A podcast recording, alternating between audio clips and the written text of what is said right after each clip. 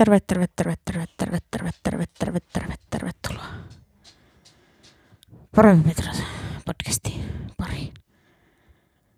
Nyt on Petralla asiaa. Mä oon alkanut miettiä, siis mulla on jo kuukausia ollut semmonen omituinen tunne sosiaalisesta mediasta. Mulla on tullut semmonen niinku, mä oon ihan täynnä sitä. Hei Topi, meppä omalle paikalle. Joo, paikka. Hyvä. Siis mä, mä, mä, niinku, mä niinku hiertää joku siinä. Ja mä en ymmärrä mikä se on, mikä mua hiertää. Ja mä kuuntelin tota, tätä Mikaela, Mikaela Petersonin podcastia, missä oli tämä Afrika Brook mukana. Ja tota, tosi hyvä, hyvä sellainen. Ja se oli hauska, kuinka Afrika siinä kertoi tarinaa itsestään. Mm, kuinka hän silloin, kun oli 2020 tota, tämä PLM Movement kiihko oli suurimmillaan ja sitten tota, hänellä niinku vähän tuli tämä tämmöinen joukkomentaliteetti meni niin överiksi, että pelkästään ö, se, että joku mies oli lähettänyt hänelle viestin Instagramissa ja niin kuin kysynyt vaan kysymyksen. Ei kyseenalaistanut mitään, mutta kysy vain kysymyksen, että onko tämä tavallaan järkevin tapa nyt suhtautua näihin asioihin ja vähän tämmöisiä, no niin, kuitenkin, niin sitten Afrika oli, oli suuttunut siitä ja sanonut, että kuinka sä kehtaat kyseenalaistaa minua – mustaa naista. Ja tota, sitten se oli julkaissut sen miehen ää, tämän viestin ja, ja tota, 20 minuutin aikana hän oli saanut 7000 viestiä. Siis hänellä oli suuri Instagram-seuraajamäärä jo silloin, kun 50 000 ihmistä noin. Ja tota, se oli julkaissut sen miehen kysymyksen ja laittanut siihen jotain, jotain että, että kuinka, niin kuin, kuinka tämä äijä niin kuin kehtaa mustaa naista kyseenalaistaa näissä asioissa.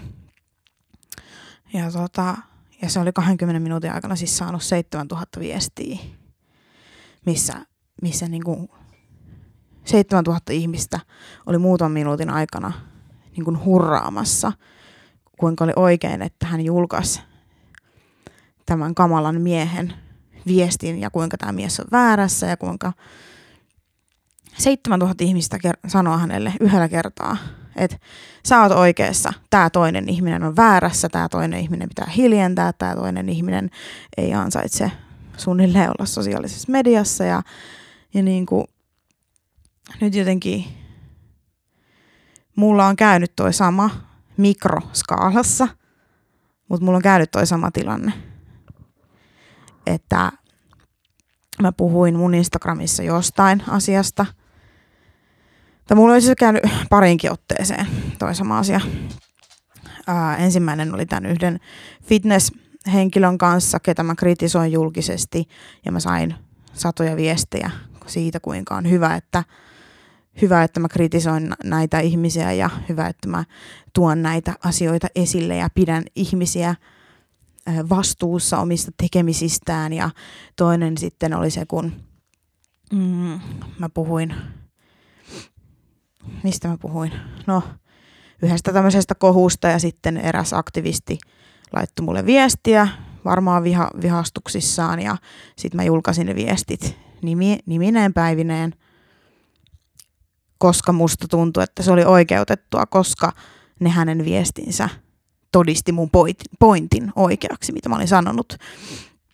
Niin, niin sen takia mä koin oikeu, mun oikeudeksi julkaista – yksityisviestejä samalla tavalla kuin Afrika oli tehnyt. Ja tota, no samalla tavalla kuin Afrikalla kävi, hän alkoi heti katumaan sitä, että se oli postannut sen miehen yksityisviestin nimineen päivineen ja samalla tavalla mäkin kaduin heti.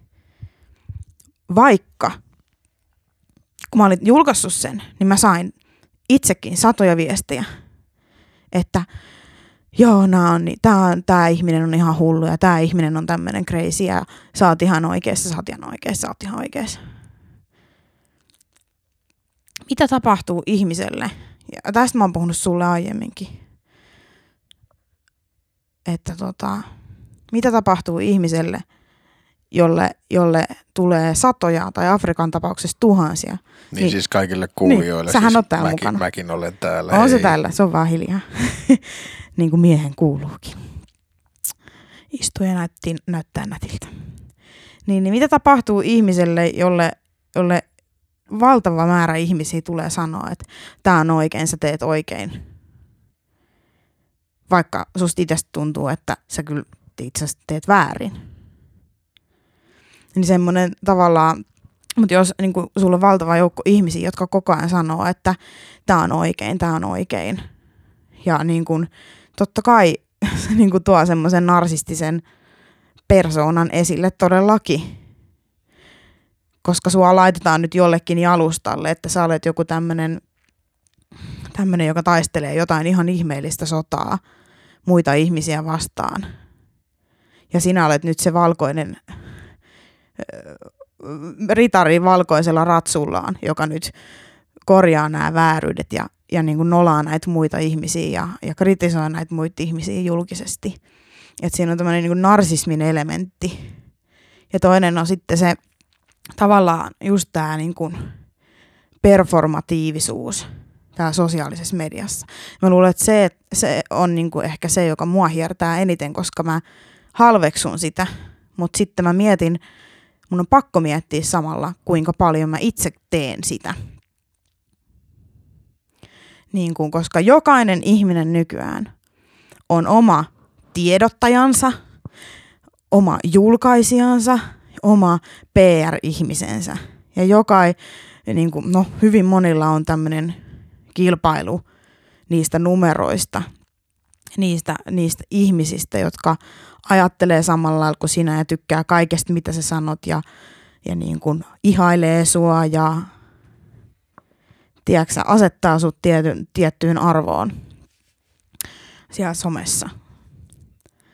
Ja mun on pakko ajatella niin kuin paljon mä osallistun siihen performanssiin. Siihen, että no heti kun mulla kävi se juttu, että mä olin julkaissut niitä yksityisviestejä, mä heti tiesin, että se on väärin. Mutta mä en koskaan niin kuin, sanonut mitään siitä. Mä vaan annoin sen olla. Joku taisi sanoa sulle siitä. Kyllä, mä tiedän. Sano mulle mistä. Siitä, että se ei välttämättä tullut kovin fiksu ratkaisu. Kyllä, ja mä oon samaa mieltä. Mä tiesin sen kyllä ite, itekin heti siinä. Ja ehkä, ehkä mulla olisi hyvä selventää, miksi mä en koe, että se on fiksu ratkaisu. ja tota, no, tähän oikeastaan mitä säkin sanoit liittyy kaksi sellaista tota, niin, niin, mm, hyvin tärkeää periaatetta. Yksi asia, minkä sä totesit tuossa jo tavallaan itekin sanoin, niin on se, että kaikki muut ihmiset tulee sanoa sulle, että sä oot oikeassa.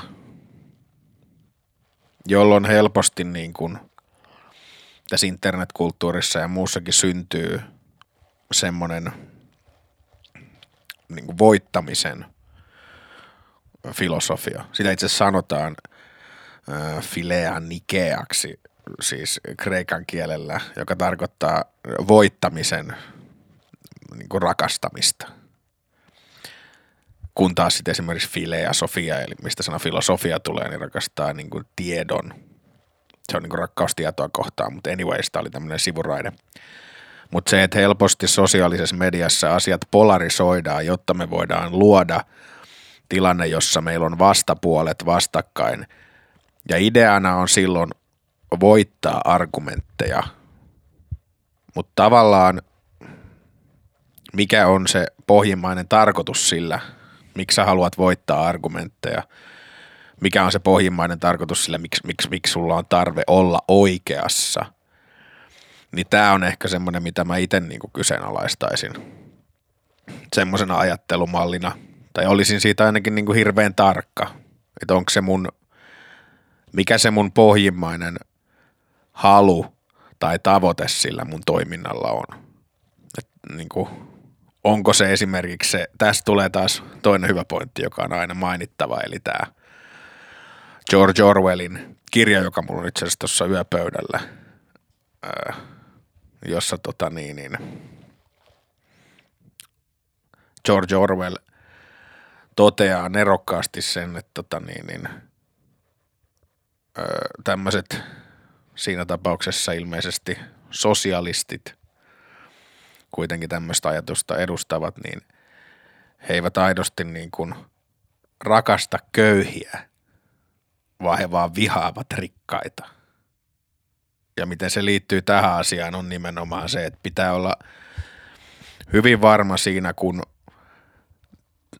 ilmaisee omia mielipiteitään tai sanoo jonkun asian, että mikä se sun tavoite on. Haluatko oikeasti, että kaikilla olisi jollain tavalla, on tyhmä sanoa parempi olla, mutta että me halutaan päätyä parhaimpaan mahdolliseen lopputulokseen, joka hyödyttää meitä kaikkia. Vai onko se tavoite vaan skoorata jotain pisteitä tai laittaa jotain toista alas? Koska mä itse en koe, että se on ainakaan, vaikka mä olisin eri mieltä jonkun ihmisen kanssa, niin – mä en näe, että siinä on mitään, mulla on mitään syytä laittaa sit toista ihmistä alas. Kyllä, ja mun mielestä mm, jokainen keskustelu on nykyään täysin politisoitu. Ja sen lisäksi mm, politiikasta, poliittisista ryhmittymistä – on tull, alkanut tulee niin kuin tämmöisiä uskonnollisia ryhmittymiä ja heimoja ja tämä tribali, tribali, tribalismi kukoistaa niissä tosi paljon. Se, että sulla on jossa, jossa, just jossain Tinder-biossa, että vasemmistolainen ja että et tota persut älkää vaivautuko. Että niin kun sun niin kun esimerkiksi tämmöinen poliittinen stanssi on jotain, mitä, mitä pitää kuuluttaa ja sä et esimerkiksi hyväksy sun lähipiiriin niin kuin poliittisesti eri, eri, eri lailla ajattelevia. Ja yksi asia, mikä me unohdetaan, vaikka siellä politiikassa on se, että joka ikinen ihminen, joka on kiinnostunut tai on poliittisesti valveutunut tai on poliittinen ihminen, niin kaikkiaan niin kuin haluaa samaan lopputulokseen, joka on, että tehdään asioista parempia. Heillä on vain erilainen tapa. Heillä on, heillä on erilaisia ajatuksia siitä, miten sinne päästään. Mutta että, mm, niin, kaikilla on se sama tavoite. Tehdä Suomesta tai maailmasta parempi paikka. Mutta tota... Niin, tai oletetusti kaikilla toivon mukaan on se sama ajatus. No toivon mukaan kyllä, kyllä. Mutta se ehkä niin kuin sä just sanoit, että kun asiat politisoituu tai siitä tulee sitä semmoista tykkäyksien tai positiivisten kommenttien keräilyä tai muuta, niin silloinhan se välttämättä se sun tavoite ei ole enää niin kuin se – ehkä se, se totuus tai se parhaimman tavan löytäminen, vaan siitä voi niin helposti kun, tulla tulee nimenomaan. se, että sä alat sanoa vaan niitä asioita, mitä sä tiedät, että hal, ihmiset haluaa kuulla. Ja sitä tapahtuu paljon. Mä en nyt puhu välttämättä itsestäni, mutta sitä tapahtuu ihan helvetisti tämmöisessä sosiaalisen median, varsinkin tämmöisissä aktivisteissa ja poliittisemmissa, poliittisemmissa ihmisi, ihmisissä kuin minä, mutta kyllähän mäkin niin kuin, olen puhunut vaikka Instagramissa jotain no, poli, poli, poliittisesti kannanottavaa tai, tai johonkin asiaa kantaa ottavaa. Mutta jotenkin vaan, mulla vaan on semmoinen ajatus mun päässä, että kun meillä on miljoonia ja miljoonia ihmisiä, joilla jo, jokaisella on jotain asiaa – ja se informaatiotulva on niin valtava siellä somessa. I can't help but wonder, miksi mä kuvittelisin, että, että mua pitäisi kuunnella, tiedäksä? Mulla ei, ja tää ei ole mitään huijarisyndroomaa, vaan tää on oikeasti, että mulla ei ole mitään krediittejä, tiedäksä? Ja mä, oon, mä oon nyt vaan osa tätä informaatiotulvaa. Ja eikä kenenkään ihmisen tavallaan, meitä ei ole mun mielestä suunniteltu siihen määrää informaatiota, mitä siellä somessa tulee vastaan. Tiedätkö, mitä mä sanon? Mm, joo, tavallaan.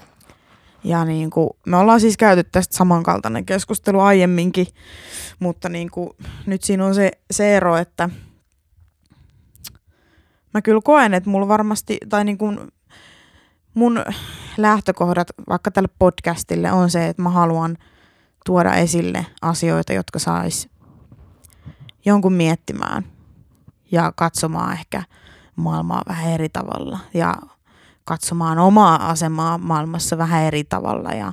Mä kuvittelisin, että toi jälkimmäinen, niin kuin mä oon sanonut monta kertaa, että mä koen, että se jälkimmäinen on ehkä se paras vaihtoehto, että, että ehkä, ehkä tämän podcastin kattominen semmoisena asiana, mikä kehittää sitä sun henkilökohtaista elämän katsomusta, niin on, on loppujen lopuksi tietyllä tavalla jalompi ajatus kuin se, että sä yrittäisit opettaa muille jotakin. No niin, enkä mä... No, tähän mennessä mä nyt on vaan niin kuin halunnut vaan kertoa muiden tarinoita enemmän, joista mä oon saanut jonkun oivalluksen tai jonkun semmoisen aha-elämyksen ylipäätään, mutta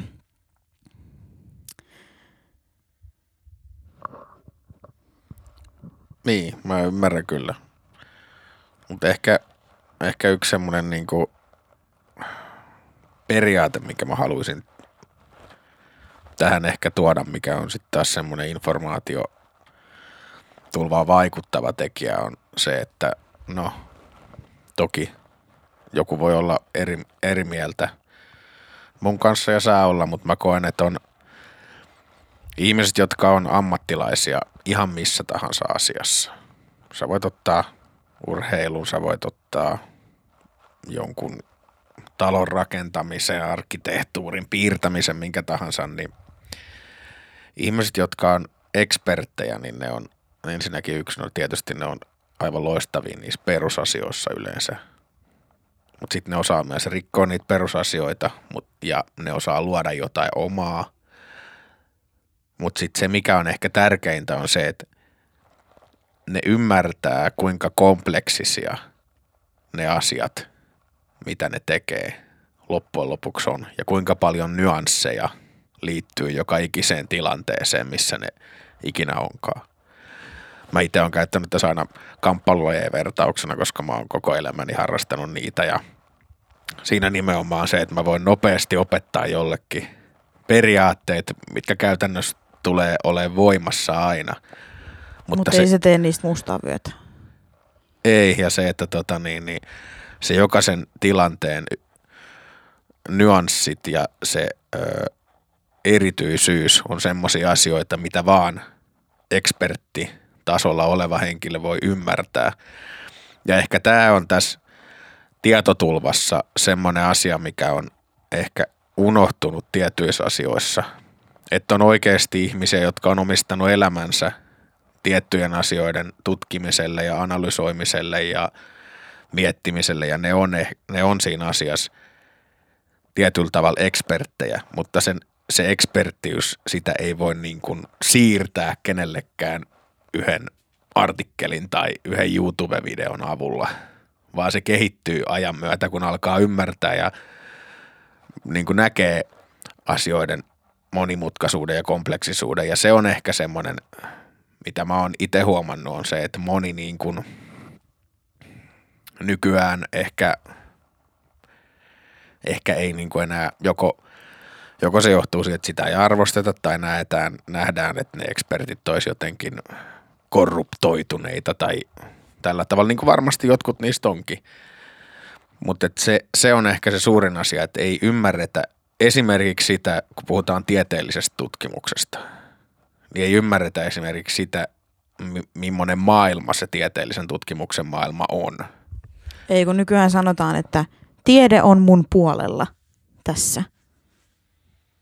Tiede sanoo näin, joten se on minun puolellani.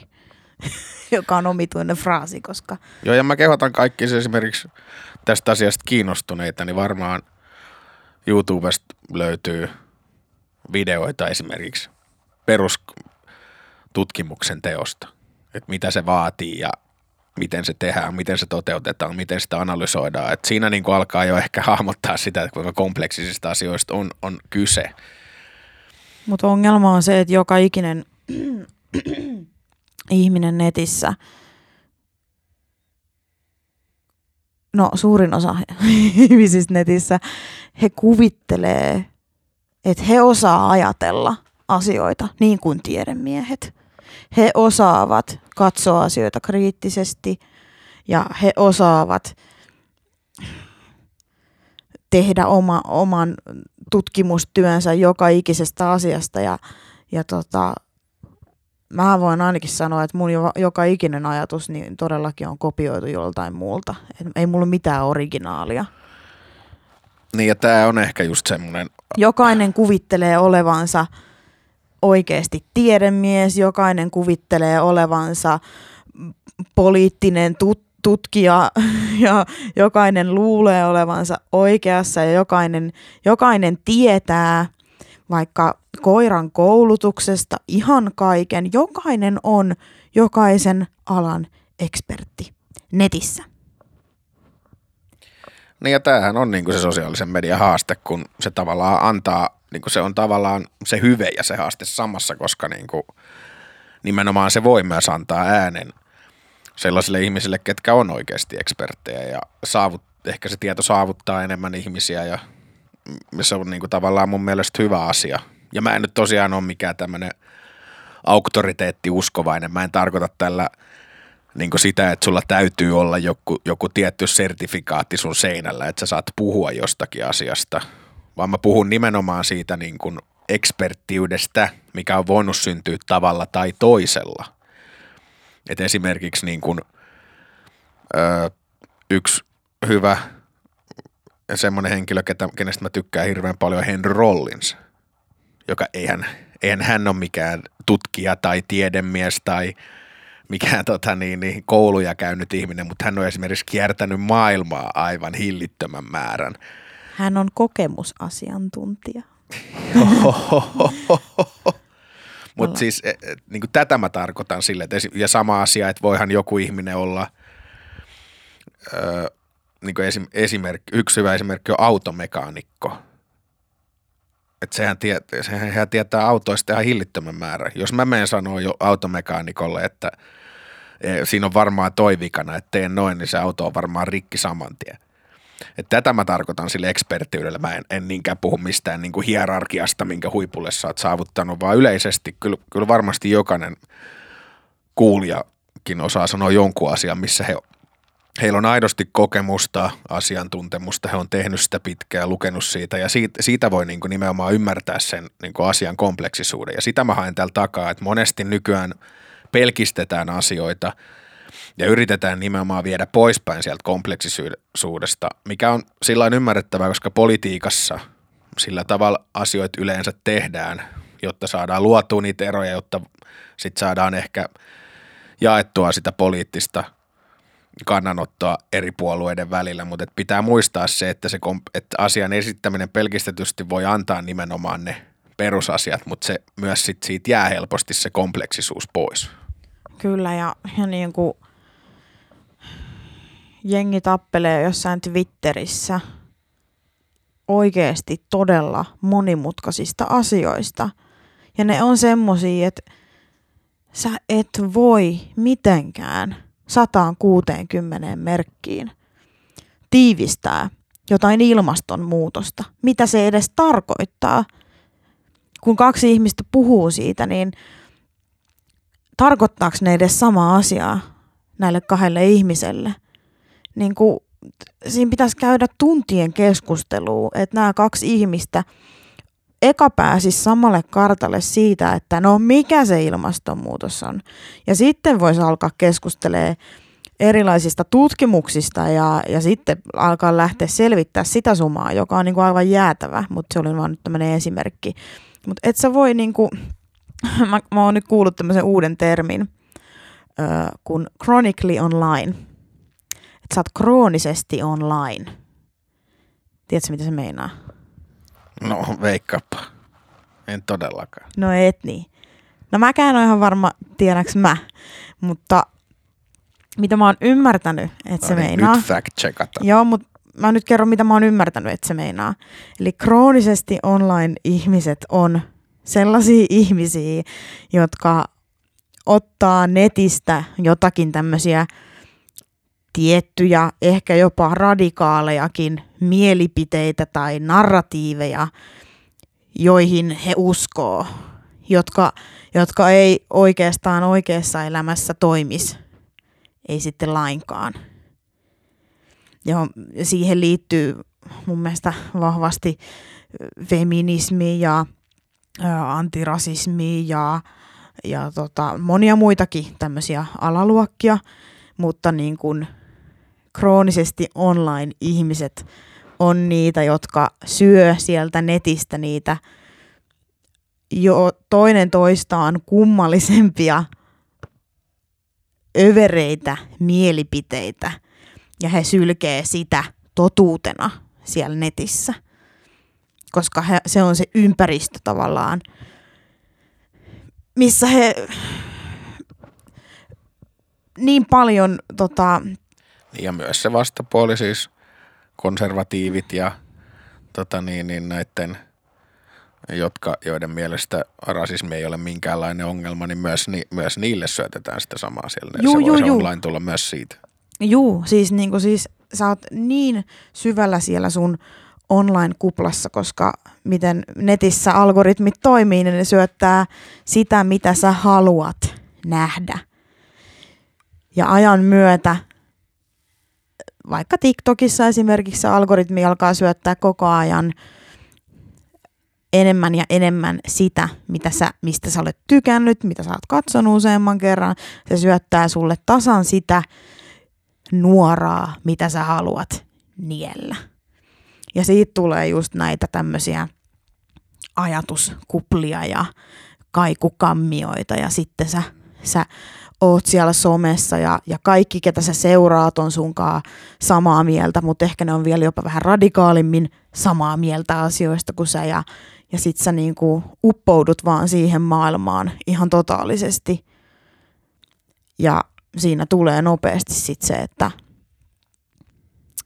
kaikki, jotka ei ole sun kanssa siinä samassa kaikukammiossa, niin ne sitten on niitä vihollisia ja, ja näin, mutta just se, Ja tässä sä mainitset ehkä niin kuin aika mielenkiintoisen ilmiön, mitä mä niin kuin, löytyykö sieltä netistä mitään määritelmää tulle? no se oli about toi, minkä sä sanoit. Ihminen, joka on onlineissa koko ajan niin kauan, että se online-maailma on ainoa, missä se elää ja sitä mm. kautta ne ilmiöt, mitä sieltä Juu. nousee, niin on se todellisuus, mitä hän kokee olevan niin kuin se Okei. ulkoinen todellisuus. Olin siis ymmärtänyt oikein, mutta jatka vaan. Niin, yksi iso asiahan tässä on se, että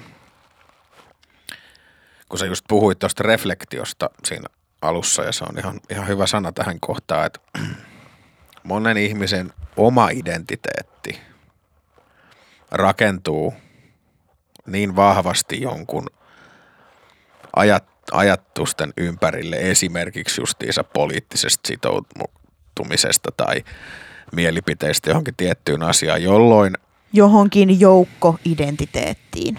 Niin, ja, ja silloin jos käy niin, että poliittinen vakaumus tai se voi olla myös uskonnollinen vakaumus tai se voi olla joku tietynlainen mielipide, mihin sä oot sitoutunut, niin jos se muodostaa osan sun identiteettiä, niin silloin sen asian kyseenalaistaminen on hyökkäys myös sun omaa Kyllä. identiteettiä Kyllä. kohtaan. Ja, Annetaan silloin, ja tämä on se syy, minkä takia sun täytyy nähdä ne muut ihmiset vihollisina, koska toki jos joku ihminen hyökkää sun omaa identiteettiä kohtaan, sun olemassaoloa kohtaan niin sanotusti, tai sun omaa narratiivia kohtaan, niin silloinhan sä koet sen henkilökohtaisena hyökkäyksenä. Mutta se mm. ongelma tässä tapauksessahan ei silloin ole se, etteikö asiasta voisi olla eri mieltä, vaan se ongelma on se, että sä olet identifioinut itse oman, sä olet identifioinut joukkoidentiteetin sun omaksi henkilökohtaiseksi identiteetiksi. Esimerkki, joka koskettaa minua. Ö, naiseus. Jokaisen naisen pitäisi olla feministi, koska feminismihän ö, ajaa tasa-arvoa ja naisten tasa-arvoisia oikeuksia suhteessa miehiin. Eikö niin? Kyllä. Nytten juuri tämä, mitä sinä kuvailit, leipä, leipä on täällä sekoilemassa. Just tämä, mitä sä kuvailit, tapahtuu nyt feminismissä. Eli otetaan niinkin laaja käsite kuin feminismi, joka by the way termeillä tuppaa tapahtumaan niin, että ne muovautuu ja muuntautuu ajan kuluessa. Feminismi, ensimmäinen aalto tuli silloin 60-luvulla.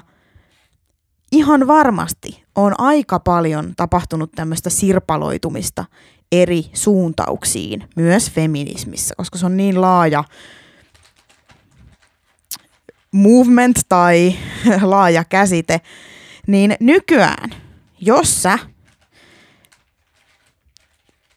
väitä tai et väitä olevassa feministi, mutta tota, olet nainen ja sä et ole samaa mieltä tietyn feministisen narratiivin kanssa, niin silloin sinulla on sisäistettyä naisvihaa, internalized misogyny. Ja tällä selitetään se, miksi sinä et ajattele niin kuin nämä feministit ajattelee. You get what I'm saying. Mm, kyllä. Ja tämä on tismalleen, mitä sä just sanoit. Ja tämä rassaa mua todella paljon. Niin ja siihen lisään, sisältyy siis totta kai vielä se, että jos sä näet, että sun oma henkilökohtainen identiteetti täytyy olla osa jotakin joukkoidentiteettiä, niin silloin myös sä – väkisinkin sun on pakko antaa silloin se sama identiteetti myös kaikille, keitä sä kohtaat, jolloin sä et voi, jos joku ihminen on sunkaan eri mieltä, niin silloin sun täytyy identifioida hänet sen vastapuolen mukaan. Ja silloin syntyy just helposti tätä niin sanottua demonisointia, eli ajatellaan, että joku ihminen, joka on sunkaan eri mieltä vaikka jostain asiasta, niin on läpeensä paha. Hän on niin kuin suunnilleen saatanan ilmestyskirjan saatana, joka on tullut tänne maailman päälle tota niin, niin, tuhoamaan kaiken, mihin sinä uskot. Ja silloinhan meillä syntyy nimenomaan tämä hyvikset vastaan pahikset polarisaatio, ja silloin meillä syntyy nimenomaan tätä tribalismia. Me ei nähdä enää ihmisiä samanlaisina kuin me itse, mitä me kuitenkin sillä geneettisesti 99 prosenttisesti ollaan, vaan me nähdään ne jonain muuna. Se on se joku muu, joka tulee sieltä ja se ei muu, joka uhkaa minua.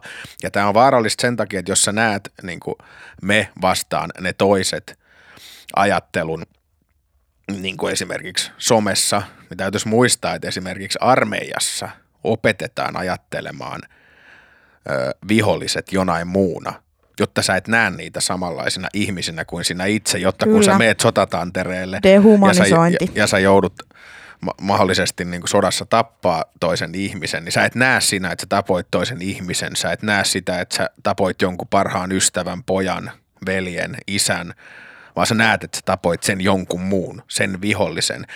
Ja tätä samantyyppistä ajattelua mä oon niin kuin nähnyt just tässä niin kuin somekulttuurissa, mitä sä mainitset, että kun hyökätään jotakin kohtaan, niin se koetaan niin kuin jonain niin kaukaisena omasta itsestä, että ihan sama mitä sille tapahtuu, niin se on ansainnut sen, koska se on se joku muu kauhea paha hirviö, joka yrittää tulla ja hyökätä minun omaa identiteettiäni kohtaan. Kyllä ja tässä feminismi-asiassa just kas, se on niin omituista, koska jos mä ajattelen mun omaa identiteettiä, niin kyllä aika paljon siitä pohjautuu. No, en osaa sanoa mitään nyt kuinka paljon, mutta siis kyllä nyt aika paljon mun elämässä pohjautuu sille, että mä olen nainen. Mutta se ei tarkoita, että mun elämä ja mun identiteetti naisena olisi samanlainen kuin muilla naisilla, jotka on kokenut paljon erilaisia asioita elämässä kuin minä.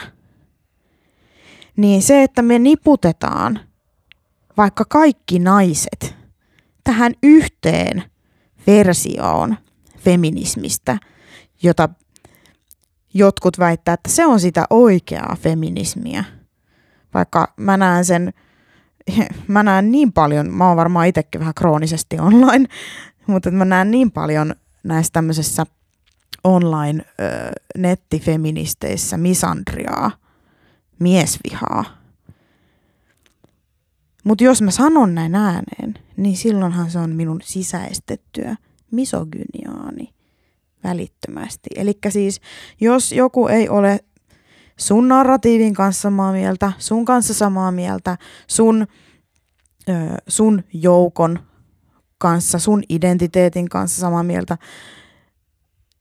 niin me keksitään joku termi, joku sisäistettyä mitä lie. Me keksitään joku termi, millä sä pystyt uh, invalidate, mikä on invalidate? Mä oon ihan kroonisesti finglish. mikä invalidate? Mikä se on suomeksi? Mä en osaa omaa äidinkieltäni.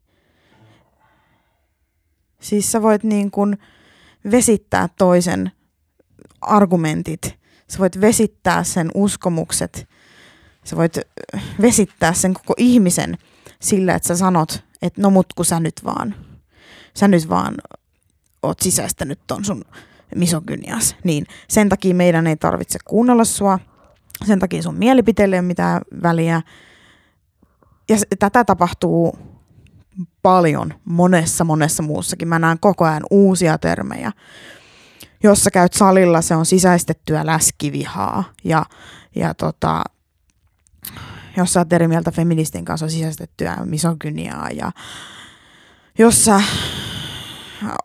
en mä nyt tiedä, mutta siis näitä esimerkkejä on paljon. Mistä luulet, että se johtuu?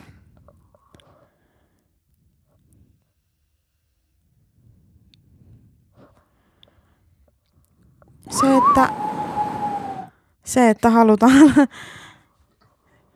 halutaan luoda joku se vastapuolen entiteetti, jotta sun ei tarvitse kuunnella heitä tai jotta sus tuntuu, että sun oma, oma, oman joukkion mielipide, oman leirin mielipide olisi se oikea fakta, totuus. Mistä luulet, että se tarve kuulua johonkin joukkioon tai siihen, että sun joukkio on oikeasti tulee? No eikö se nyt ole ihan niin kuin luontaista? Tämmöinen, no tiettyyn pisteeseen asti tämmöinen joukkoidentiteetin hakeminen. Oli se sitten sun perheessä tai sun työyhteisössä tai okay, koulussa okay, okay. Mä kysyn, tai eri tavalla. Kunnassa tai valtiossa. Me suomalaisethan on, ollaan oltu aina semmoisia vaikka, että tota, järvenpääläiset ja keravalaiset, niin okay, ne, okay. ne on, mä sanon, että niin kuin tämmöistä joukkoidentiteettiä haetaan ihan mistä vaan, vaikka ne olisi ihan mielivaltaisesti määrättyjä, paperiin piirrettyjä alueita, missä te nyt vaan satutte asumaan. Mutta koska te nyt vaan satutte asumaan tällä karttaan piirretyllä rinkulalla, niin sitten teidän pitää vihata niitä muita, jotka asuu eri rinkulalla kuin te. Eikö se ole ihan järjetöntä?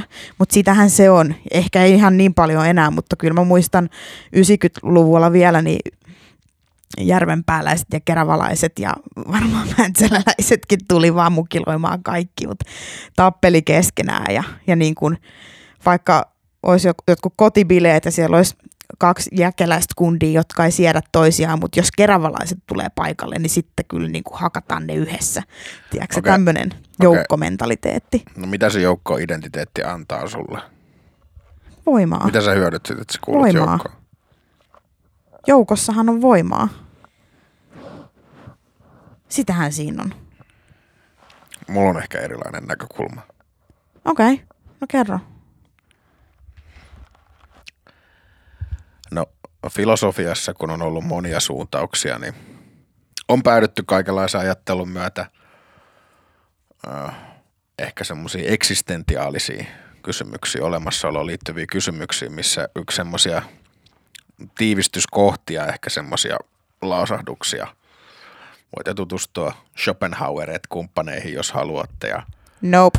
niin, Mä mieluummin katon TikTokin siitä. jep. tai Kierkegaardia. koska olen kroonisesti online. Mutta yksi tämmöinen, mihin voisi tiivistää sen ongelma, että olen yksin välinpitämättömässä universumissa. Täysin yksin. Erillään kaikista muista välinpitämättömässä universumissa. Universumi, joka ei välitä minusta ollenkaan. Eli onko pelkosyy?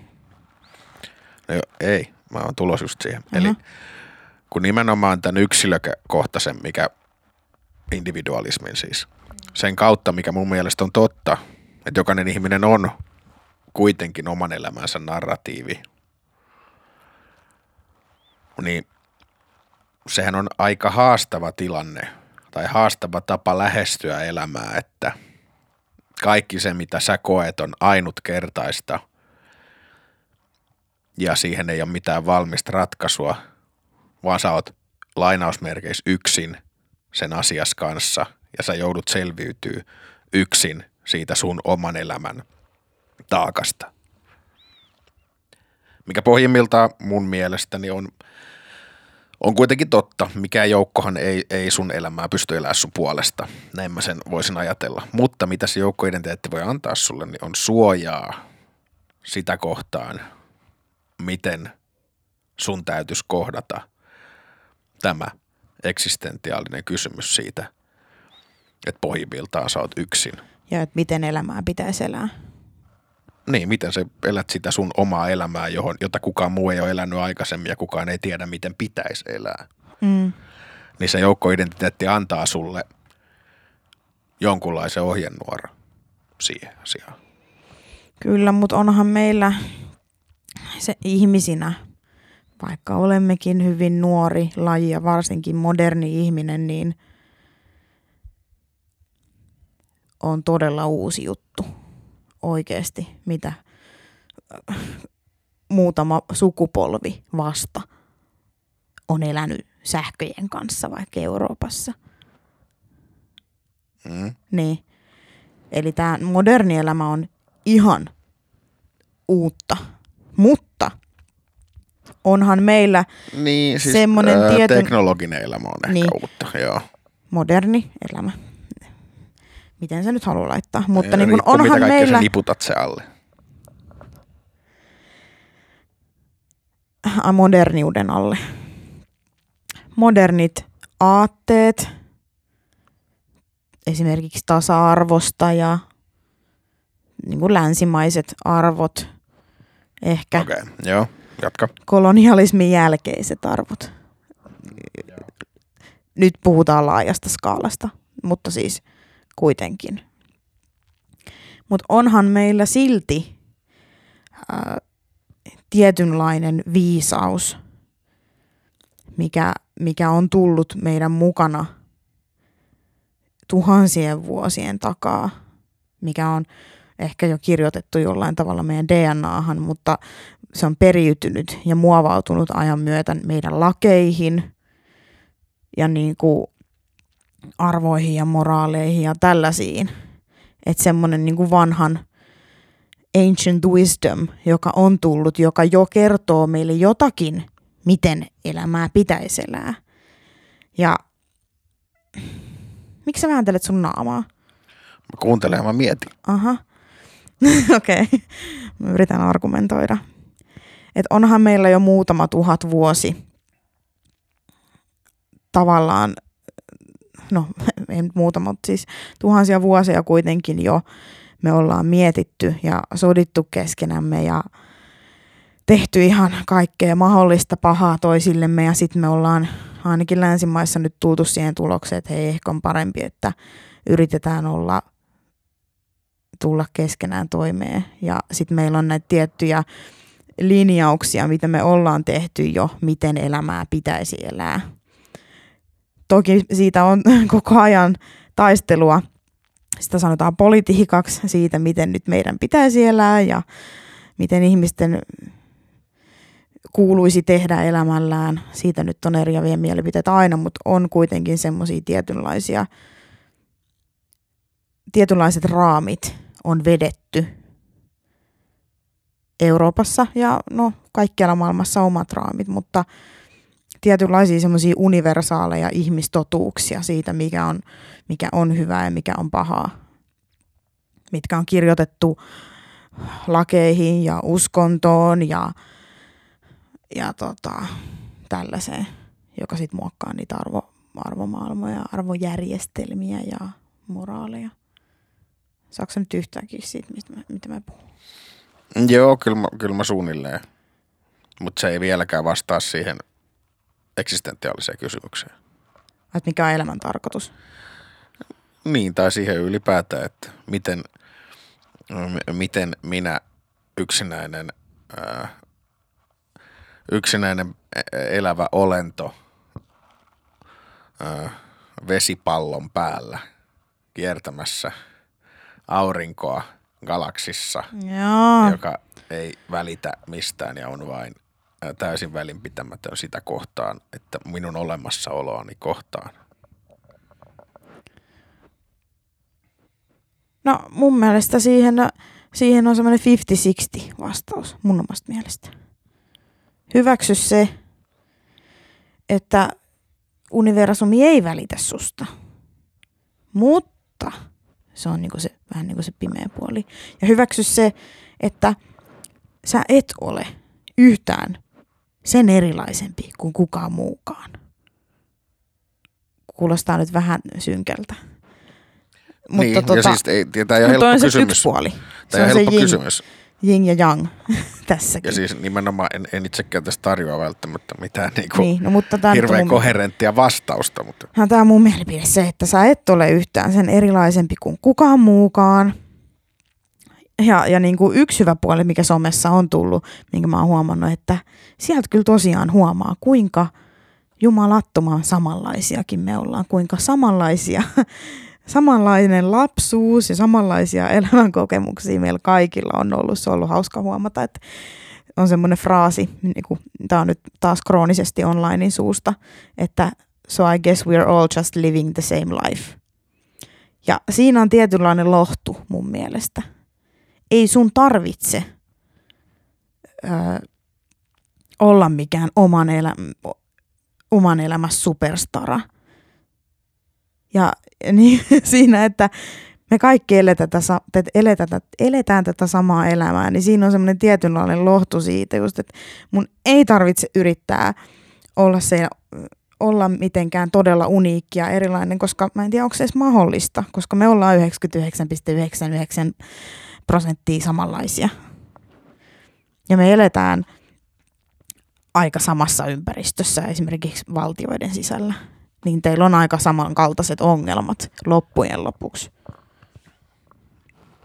Joo, ja mun mielestä tämä on niinku nyt se tietyllä tavalla hyvä suunta, mihin sä viet sitä, että Joo, ja sit, se joukkio. Okei, okay, okei, okay, mä, mä vielä ihan, okay, eli oli se yin ja yang, mä en nyt muista kumpi on se pimeä ja kumpi on se valon puoli, mutta tota, on se varjopuoli ja se, että universumi ei välitä susta, ja, ja tota, ää, sä et ole yhtään se erilaisempi kuin muu, mutta sitten on se hyvä puoli, joka on se, että se on hyvä asia myös, että sä et ole yhtään sen erilainen kuin muut, koska sitten sä voit samaistua muihin ihmisiin ja sitten sä voit yrittää tehdä muiden ihmisten elämästä parempaa ja samalla omasta elämästäsi parempaa ja merkityksellistä. Ja sitten kun sä oot itse onnellinen, niin se varmaan levittyy johonkin muihinkin ihmisiin.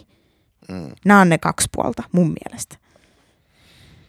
Joo, ja siis nimenomaan tämä on varmaan niin kuin se ja ehkä, ehkä nimenomaan siis se, miksi mä esitän tätä kysymyksiä, ei ole se, että mä haluaisin mitään konkreettista vastausta siihen, koska se kysymyksen esittäminen itsessään on tyhmää. Se on periaatteessa epälooginen kysymys, että jos universumi ei välitä sinusta, niin miksi sun pitäisi välittää universumista ollenkaan? Joo, ja mikä on se, se universumi nimenomaan- on, joka ei välitä tai välittää?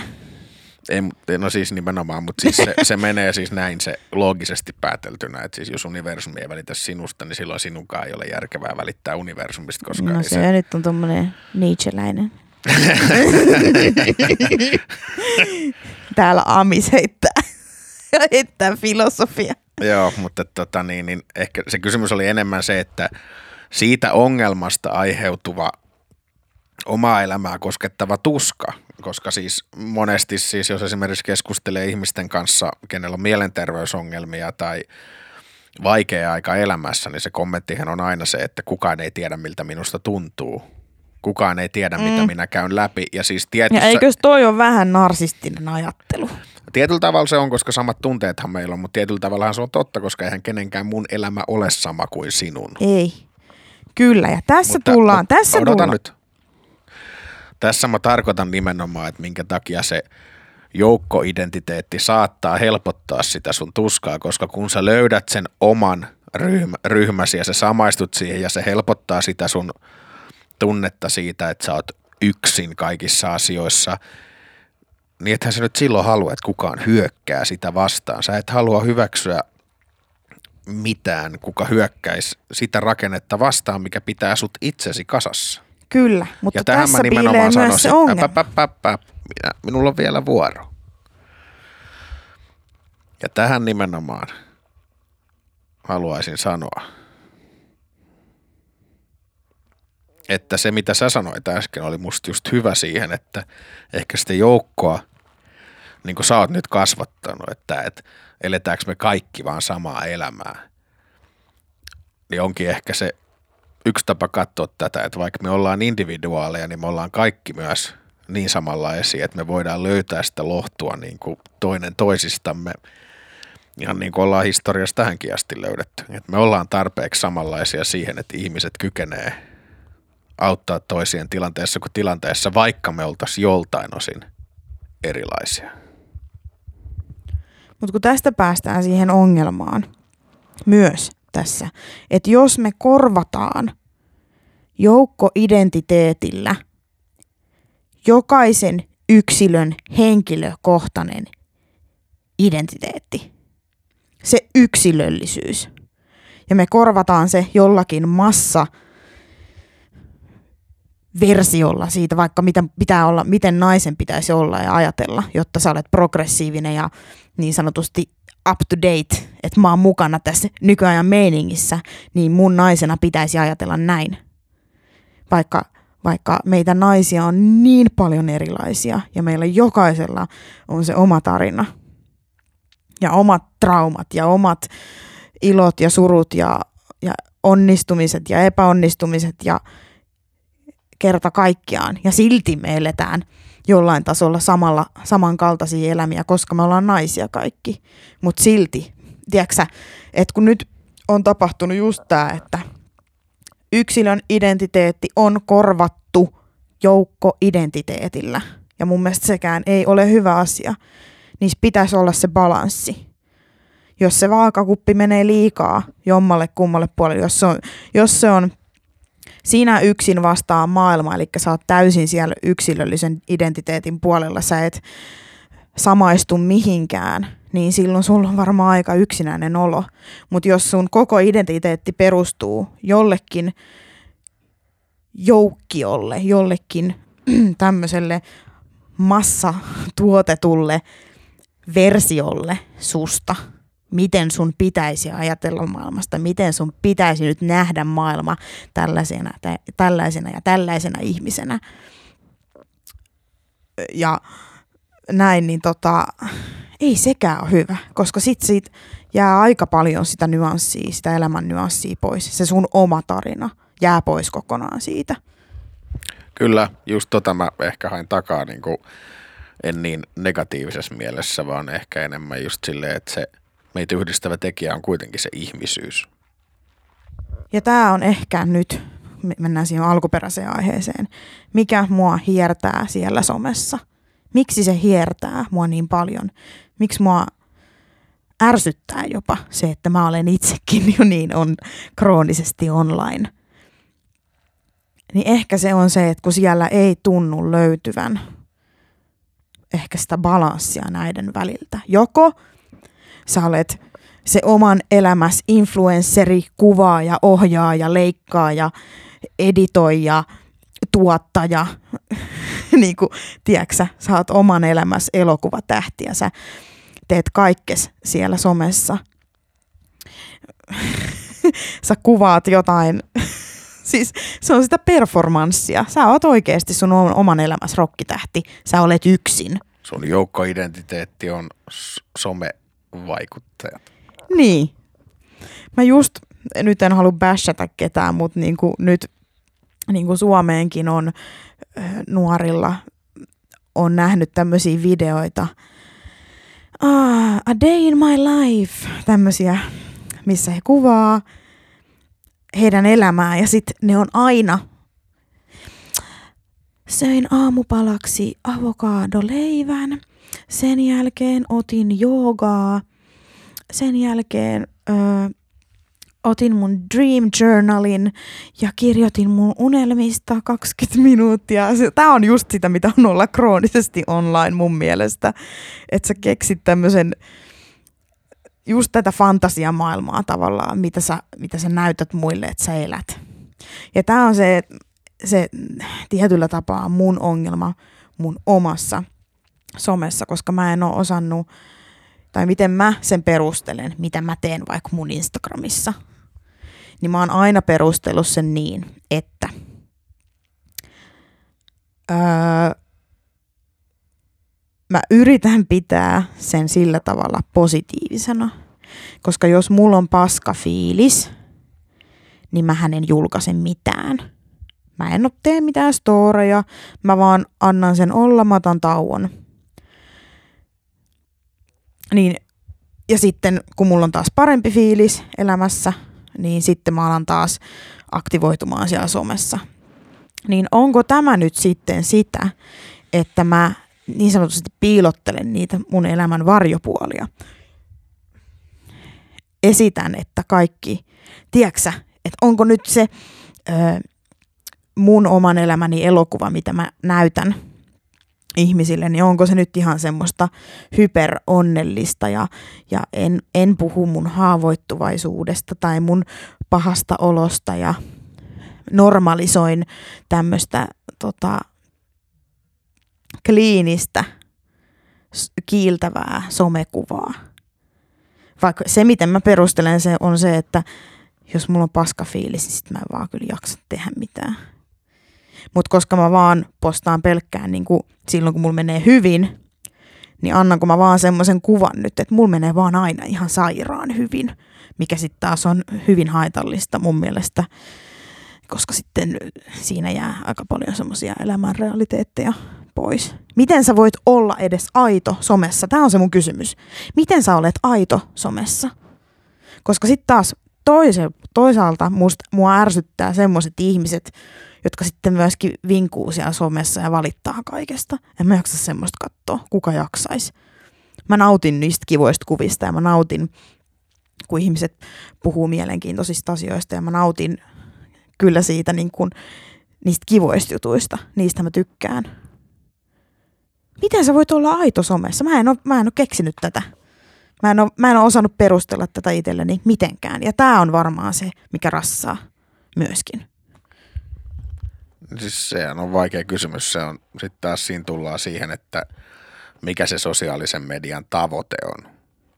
Et siis onko se tavoite näyttää elämän realiteetteja?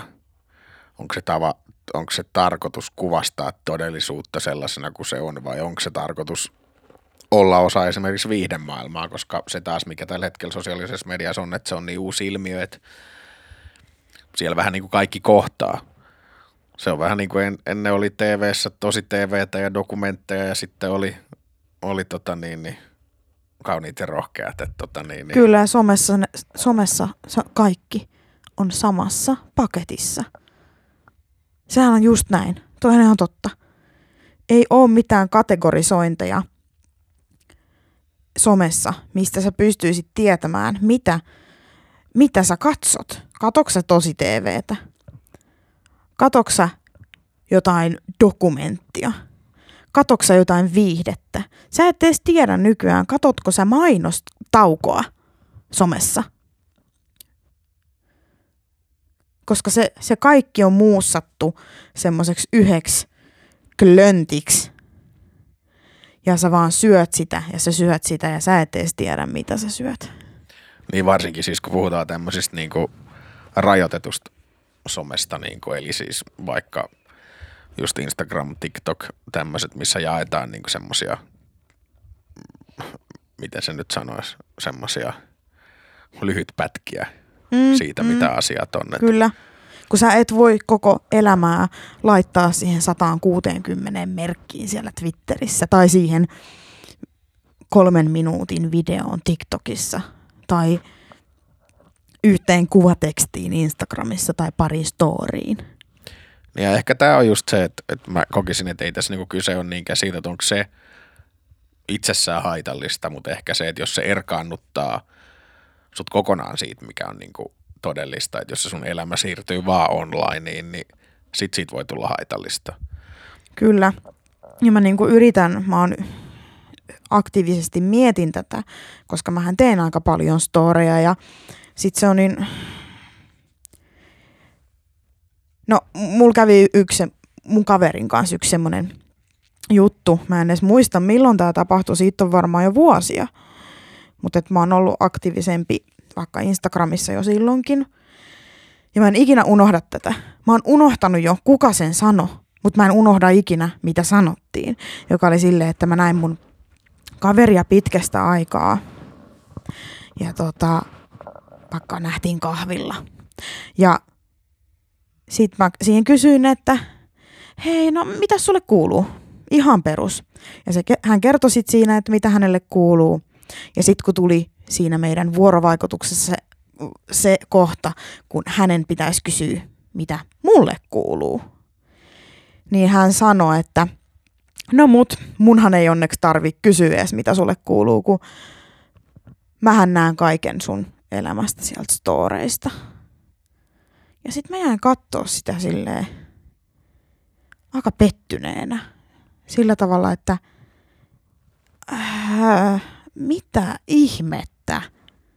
Et kuvit, niin kuin, että me ollaan oltu oikeasti kymmenen vuotta kavereita. Kuvitteleksä, että mä jaan äh, someen kaiken, kun mä laitan pari koiravideoa ja kissavideoa ja selitän jostain turhanpäiväisestä shaissesta siellä. Niin, niin mulla tuli vähän semmonen niinku, mä en tiedä onko loukkaantunut oikea termi, semmonen pettynyt olo, että – että näinkö pinnallisesti nyt minut nähdään, jopa minun omien kavereiden toimesta. Että ei multa tarvi kysyä, miten mulla menee. Varmaan meni vähän liikaa tunteisiin, mutta siis mut oikeasti. Mun hyvä ystävä sanoo, että mun ei tarvitse kysyä, miten sul menee, kun mä tiedän jo, miten sul menee. Vaikka oikeasti ei hän tiennyt.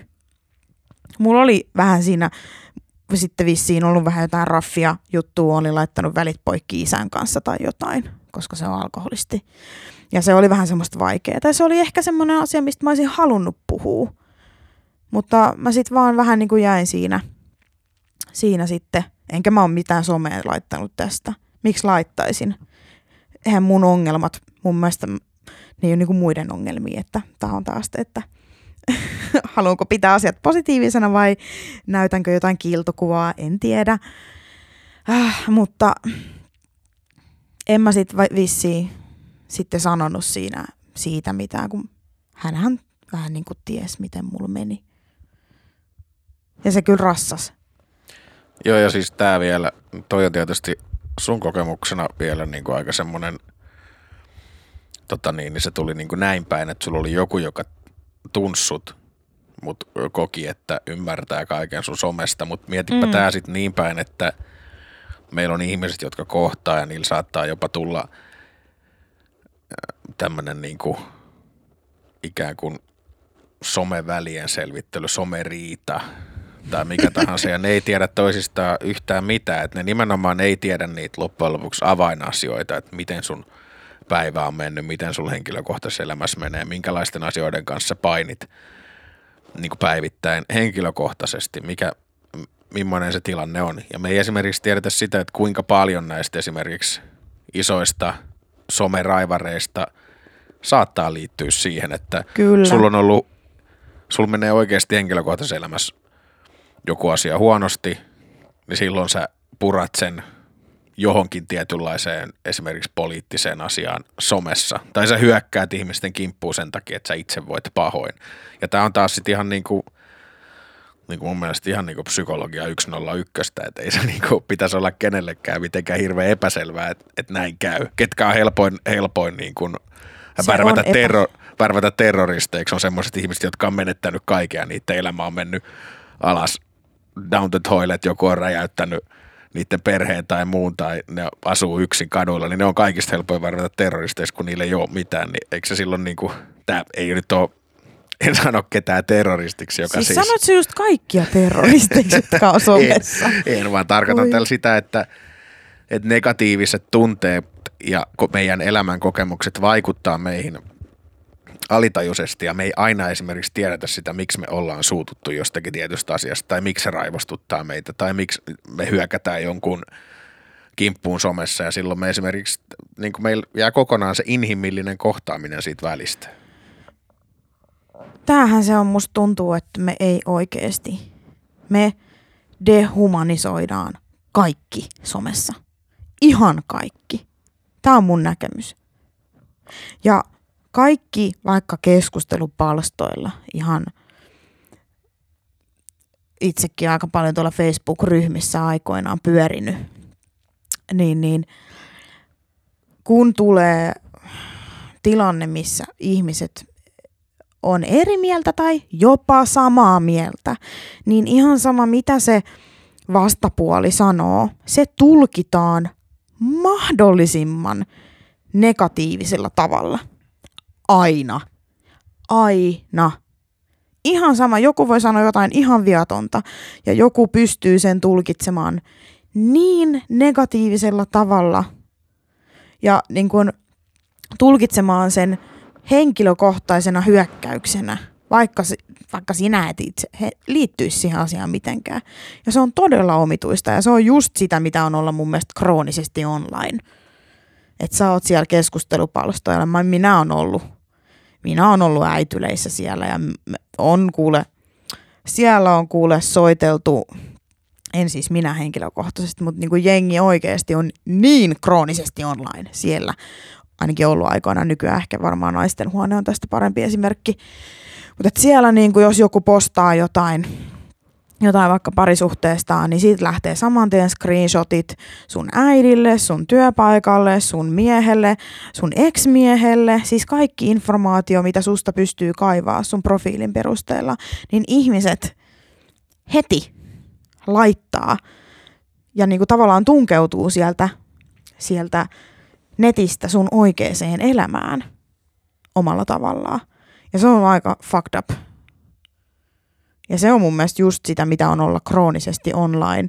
Se, että sä alat niin sanotusti sörkkimään toisen elämää, vaikka, tai just vaikka nämä känsellaukset, että tota, jonkun työpaikka halutaan viedä.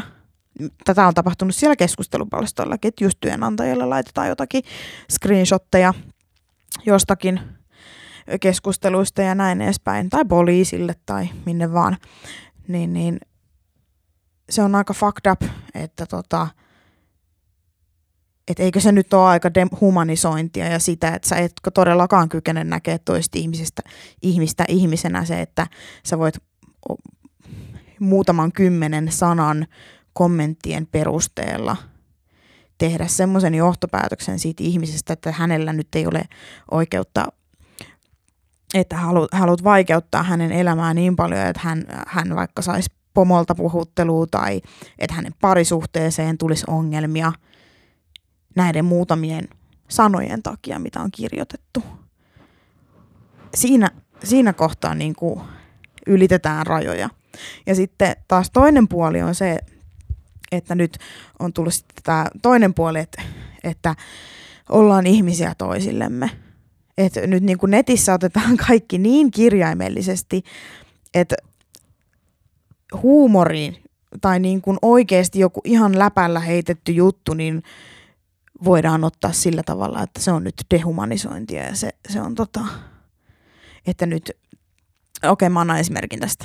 Eli mä laitoin story yksi päivä, että, että, tota, että hyvää huomenta kaikille, paitsi teille, jotka sanotte, että koronapassi on menolippu Pohjois-Koreaan. Että haistakaa paska. niin sieltä tuli kommentti, että, että ihan hirveetä, että kyllä meidän pitäisi olla ihmisiä toisillemme. Se, että jos mä sanon, että sä vertaat Suomeen Pohjois-Koreaan, niin sä voit haistaa paskana. Niin nyt mä, mä, mä, olen, mä olen siis, mä vihaan kaikkia ö, rokotekriittisiä, mä vihaan. Mä itse, siis tiedätkö, niin kuin, se vedetään ihan överiksi. Se vedetään ihan siihen ääripäähän, nyt kun mä sanoin, että haistakaa paska, niin se varmaan tarkoittaa sitä, että te pitäisi varmaan kaikki laittaa vankilaa. Tai että teidät pitäisi poistaa maanpinnalta, varmaan räjäyttää kuuhun. Sitähän mä sanon. Niin kuin, se on, menee ihan överiksi. Kaikki netissä menee ihan överiksi. Mutta sitten jos ö, oot sitä mieltä, että kaikki menee överiksi, niin sitten sähän oot vaan kaikkien mielistelijä. Ei ole niinku mitään. Tämä varmaan on myös sitten se yksi ongelma siellä somessa, kun et sä voit tehdä mitään siellä oikein. Ei ole mitään, mitä sä voit tehdä oikein. Niin tämä ehkä paljastaa sen yhden ongelman, mikä on niinku se, että tota niin, niin, no ketkä oli, on ollut mediassa aina ne, joiden mielestä mikään ei mene koskaan oikein. Mediassa ne kriitikot. Jep. Ja nyt yhtä aikaa, kun jokainen on se tuottaja ja julkaisija ja esiintyjä, Ja niin nyt kriitikko. yhtä, yhtä aikaa jokainen on myös kriitikko. Jokainen on myös tiedemies, tuottaja, ohjaaja, PR-ihminen, leikkaaja, öö, öö, kokemusasiantuntija, kriitikko, mitäs muuta? Mutta ehkä tä- tässä nimenomaan, että tämä kriitikon rooli, koska niinku, totta kai ää, täs, a, tästä elämästä ei sellaista matemaattista yhtälöä ole valitettavasti löydetty, etteikö niinku ihmiselämää, kun ru, ruvetaan viettämään tai asioita tekemään, etteikö aina jotakin kritisoitavaa varmasti löytyisi. Mutta sehän niinku kärjistyy sitten nimenomaan tuolla somessa, koska sä tulet saamaan sit myös sitä niinku kriitikoiden näkemystä siitä asiasta aina. Kyllä, mä mietin vaan. Tämä on se ajatus, mikä mulla tuli tänään, että miten, miten se on sen arvosta? Miten se on sen arvosta tehdä somessa mitään kantaa ottavaa? Koska sä, sut, su, ihan sama mitä sä sanot, niin sä tuut saamaan niin paljon shaisseen niskaan. Tämä on sama ilmiö, mikä aiemmin ennen tämmöistä meidän tätä influencer-aikaa, minkä mä huomasin ö, julkisuuden henkilöissä, on se, se saavillinen paskaa, joka sataa niiden niskaan. Ihan sama, mitä ne tekee. Ihan sama, mitä ne tekee, niin ihmiset haukkuu ja, ja tekee niin kuin puhuu heistä niin kuin todella oksettavasti. Siis semmoisia asioita, mitä sä et ikinä sanois varmaan niin kuin kenestäkään ihmisestä sun elämässä, niin sä voit sanoa julkiksesta. Sä voit käyttää julkiksia tämmöisenä saavina, paskasaavina, minne, minne tota, heittää se oma kaikki, se oma paha olo. Niin tämä sama on nyt sitten tullut sinne someen. Ja nyt, koska jokainen on sen oman somensa – superstara ja julkis, tuottaja, ohjaaja, julkaisija, kriitikko, tiedemies, niin, niin sitten se tapahtuu siellä niin kuin Matti Meikäläisillekin tai influenssereille tai miksi, miksi ikinä sä haluatkaan luokitella ihmiset. Se on levinnyt sinne. Se on tämä tämmöinen niin sanotusti julkiskulttuuri on levinnyt pätemään kehen tahansa, joka sanoo somes jotain ja jonka juttu leviää tavallaan tarpeeksi pitkälle siellä somessa. Se voi olla vaikka yksi joku story, jota jengi alkaa jakaa ihan hullunlailla. Ja sitten sieltä, sit kun sitä jaetaan tarpeeksi, niin sitten sieltä tulee niitä ihmisiä sinne sen postaajan profiiliin ja sanoo ihan hirveitä asioita. Mm, mutta ehkä tässä on just se, että tota, tämä tavallaan sit liittyy tietyllä tavalla ehkä siihen, että et tietynlaiset ihmiset, jotka sanoo, mitä ne ajattelee, on ollut useinkin siis tämmöisiä esimerkiksi taiteilijoita tai muita, niin ne on ollut yleensä halunnut ilmasta jotakin itsestään. Ja sitä kautta sitten ottanut se vastuun siitä, mitä siitä voi seurata. Ja ehkä somessa on sitten vähän niin kuin se sama, että jos sä päätät mm, niin kuin olla siinä tietyssä roolissa, niin sit siitä voi nyt tässä vaiheessa seurata näitä asioita. Mä en sano, että onko se oikein, oikein ei tietenkään ole mun mielestä niin kun mä itse noudatan sitä kaavaa, että jos mulla ei ole mitään hyvää sanottavaa, niin suurimman osa ajasta mä oon hiljaa. Mä oon just semmonen bässä ja voin sanoa, että tosiaan tässäkin se itsereflektio sille, että mä en sano, että ihmiset puhuu niin hinhottavasti. Mä oon just se, joka on vuonna 2011 2012 mä oon tismalleen se, joka on puhunut jostain Johanna Tukiaisesta jotain ihan kauheita juttuja. Mutta tämä, nimen, mut nimenomaan liittyy siihen, taas siihen identiteetin rakentumiseen, että jos sulla ei ole, jos sun oma kuva on hirveän huono, niin silloin se koet tarpeelliseksi jälleen tuoda muita alas.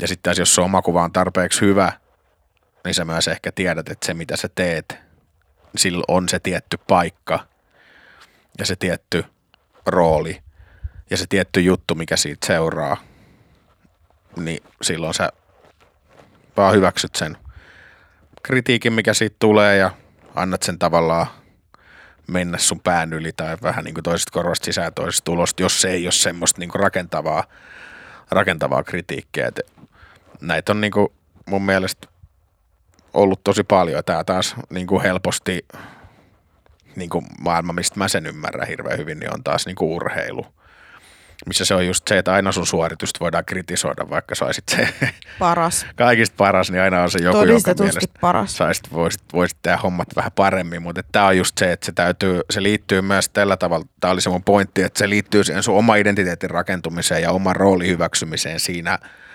asemassa, minkä sä otat siinä tilanteessa, missä sä oot. Eli esimerkiksi jos sä teet sun Instagram-profiiliin jotakin tietynlaisia videoita, niin sitten sä hyväksyt, että okei, mä haluan näillä ajaa takaa, takaa tätä tiettyä asiaa.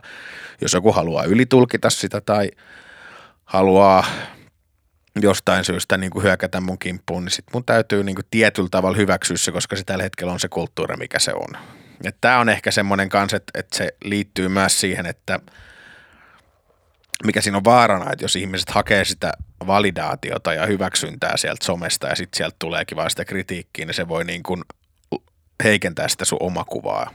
Kun, sä, kun taas sitten, jos sulla on tarpeeksi vahva omakuva, niin minkä tahansa itseilmaisun tekeminen, niin kuin mä koen, että niin kuin some voi olla jonkun ihmisen itseilmaisu, niin minkä tahansa itseilmaisun tekeminen on kuitenkin se, että sä teet sitä jostain sulle itselle selkeästä syystä. Ja sitten jos siitä tulee sulle tietyllä tavalla kriti- kritiikkiä, niin sä oot myös valmis tietyllä tavalla hyväksyä sen. Mm. Ja no mulla nyt itse henkilökohtaisesti, koska elän tällä hetkellä elämäni onnellisinta aikaa siinä mielessä, että mulla on aika pitkä ajanjakso nyt, missä mä oon ollut tosi onnellinen. Mulla on elämässä aika hyvin asiat. Mä teen just niitä asioita, mitä mä ehkä haluunkin tehdä ja mä oon tehnyt aika isoja päätöksiä ja mun elämä on menossa tosi hyvään suuntaan. Mun elämä on tasasta, mulla on tosi ihanaa sunkaa. Näin, mä oon tosi onnellinen. niin kuin pääsääntöisesti elämässä tällä hetkellä. Mulla on ne palikat on aika hyvin kasassa. Sen takia se linssi, minkä läpi mä katson, tulee siitä, että mulla on asiat hyvin. Sen takia mä en ikinä laita kellekään mitään kritiikkiviestiä. Mä en ole, mä en ole ikinä laittanut vaikka Instagramissa jollekin, mä, mä itse olen ravintolakokki ammatiltani ja joku tekee ruokavideoa tai jotain ruokareseptiikkaa ja sitten mä näen, että joku sen tekniikka nyt ei ole ihan ehkä järkevin. Että hei, ton voisi tehdä vitsi vähän paremmallakin tekniikalla ton saman asian tai helpommin. Mä en ikinä mene kommentoimaan kellekään. Että hei, itse asiassa jos sä tekisit sen näin, niin se olisi vähän parempi. En ikinä. Mä annan ihmisten tehdä omaa juttua ja siis tässä päästäänkin siihen, että et tota, ja muutenkin aika harvoin siis Mä oon yhden vihakommentin elämässäni laittanut Facebookissa. Oon ollut kyllä tämmöisissä jossain tota, näissä ö, some Facebook-ryhmissä, niin on ollut kyllä ihan kauhea joskus, mutta silloin tatta dataa mun oma elämä oli aika paskaa. Niin jostain syystä mä olin itsekin aika paska siellä somessa. Mutta yhden tämmöisen vihakommentin mä oon laittanut semmoiselle niin, niin sanotusti julkisihmiselle, ja sitten se oli kaikista pahin oli se, että se oli se Saunalahen huijausjuttu, missä ne julkaisi jonkun tämmöisen mukarikkaan muijan ö, biisin. Se rahaa palaa, on Suomen kuningatar, tää. Niin sitten se olikin oikeasti huijaus, mutta se näytettiin eka silleen, että se, että se olisi niinku joku tämmöinen uusi artisti, joka on niinku maksanut itselleen levytysdiiliä. Sitten mä menin kommentoimaan siihen, siihen Facebook video, että tää on paskaa tai jotain. Ja sitten kun se paljastui, että se oli huijaus, niin mä menin etsiä. Mun piti satojen viestien joukosta mennä etsiä se mun oma, koska se oli vanha versio Facebookista. Ja sä et nähnyt sun omaa kommenttia siellä ekana, vaan mun piti scrollaa joku viisi minuuttia, että mä pääsin sinne mun omaa kommenttia, kun siinä oli jotain tuhansia kommentteja. Ja mun piti mennä ja mä poistin sen. Sen jälkeen mä en ole ikinä kommentoinut kenenkään julkiksi ikään kuvaan negatiivisesti, mutta kuitenkin se, että nykyään mun oma, omassa elämässä menee niin hyvin asiat, että kaikki mitä mä teen ja, ja niin kuin sanon, niin ei ole, tai mä ainakin yritän, että se ei ole pahan suopaa. Että vaikka mä sanoisin, että haistakaa paskani, niin se ei tarkoita, että mä haluan, että kaikki, jotka ei ole ottanut koronarokotetta, niin pitäisi varmaan tappaa. Ei se tarkoita sitä. Vaan se on niinku bänteriä. Ja tätä niinku ei vaan oikein somessa. Itse, miten tää saa nyt auki tosta? Somessa niinku oikein löydy. Mut joo, niin tää näiden tämmönen kaikkien, kaikkien puolien kärjistäminen ja kaikella tapaa ihmisten dehumanisointi somessa – ja, ja sitten vielä tämä oman paskanolon dumppaaminen sinne someen, niin, niin.